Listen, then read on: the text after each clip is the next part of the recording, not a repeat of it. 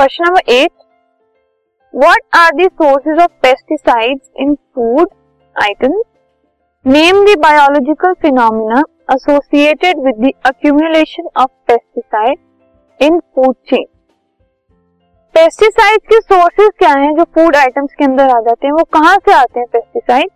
और उस biological phenomena का नाम बताना है हमें, जिससे जो पेस्टिसाइड है वो फ़ूड चेन में अक्यूमुलेट होता चला जाता है इंक्रीज भी होता है और हर लेवल पर उसका एक इंक्रीज होता है। तो जो केमिकल्स हैं पेस्टिसाइड या फर्टिलाइज़र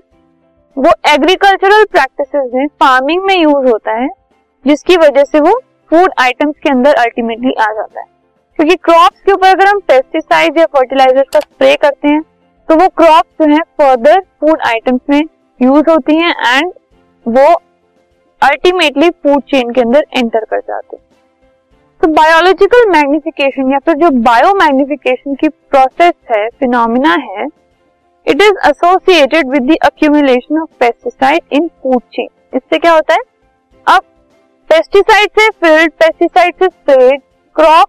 फॉर एग्ज़ाम्पल किसी इंसेक्ट ने खाया, ठीक है?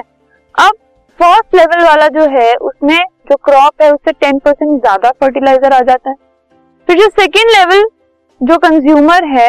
उसमें फ़र्स्ट लेवल से टेन परसेंट ज़्यादा, ऐसे हर टॉपिक लेवल पर ये टेन टेन परसेंट इंक्रीज होता जाता है और अक्यूमुलेट हो जाता है फ़ूड चेन के अंदर which is called biological magnification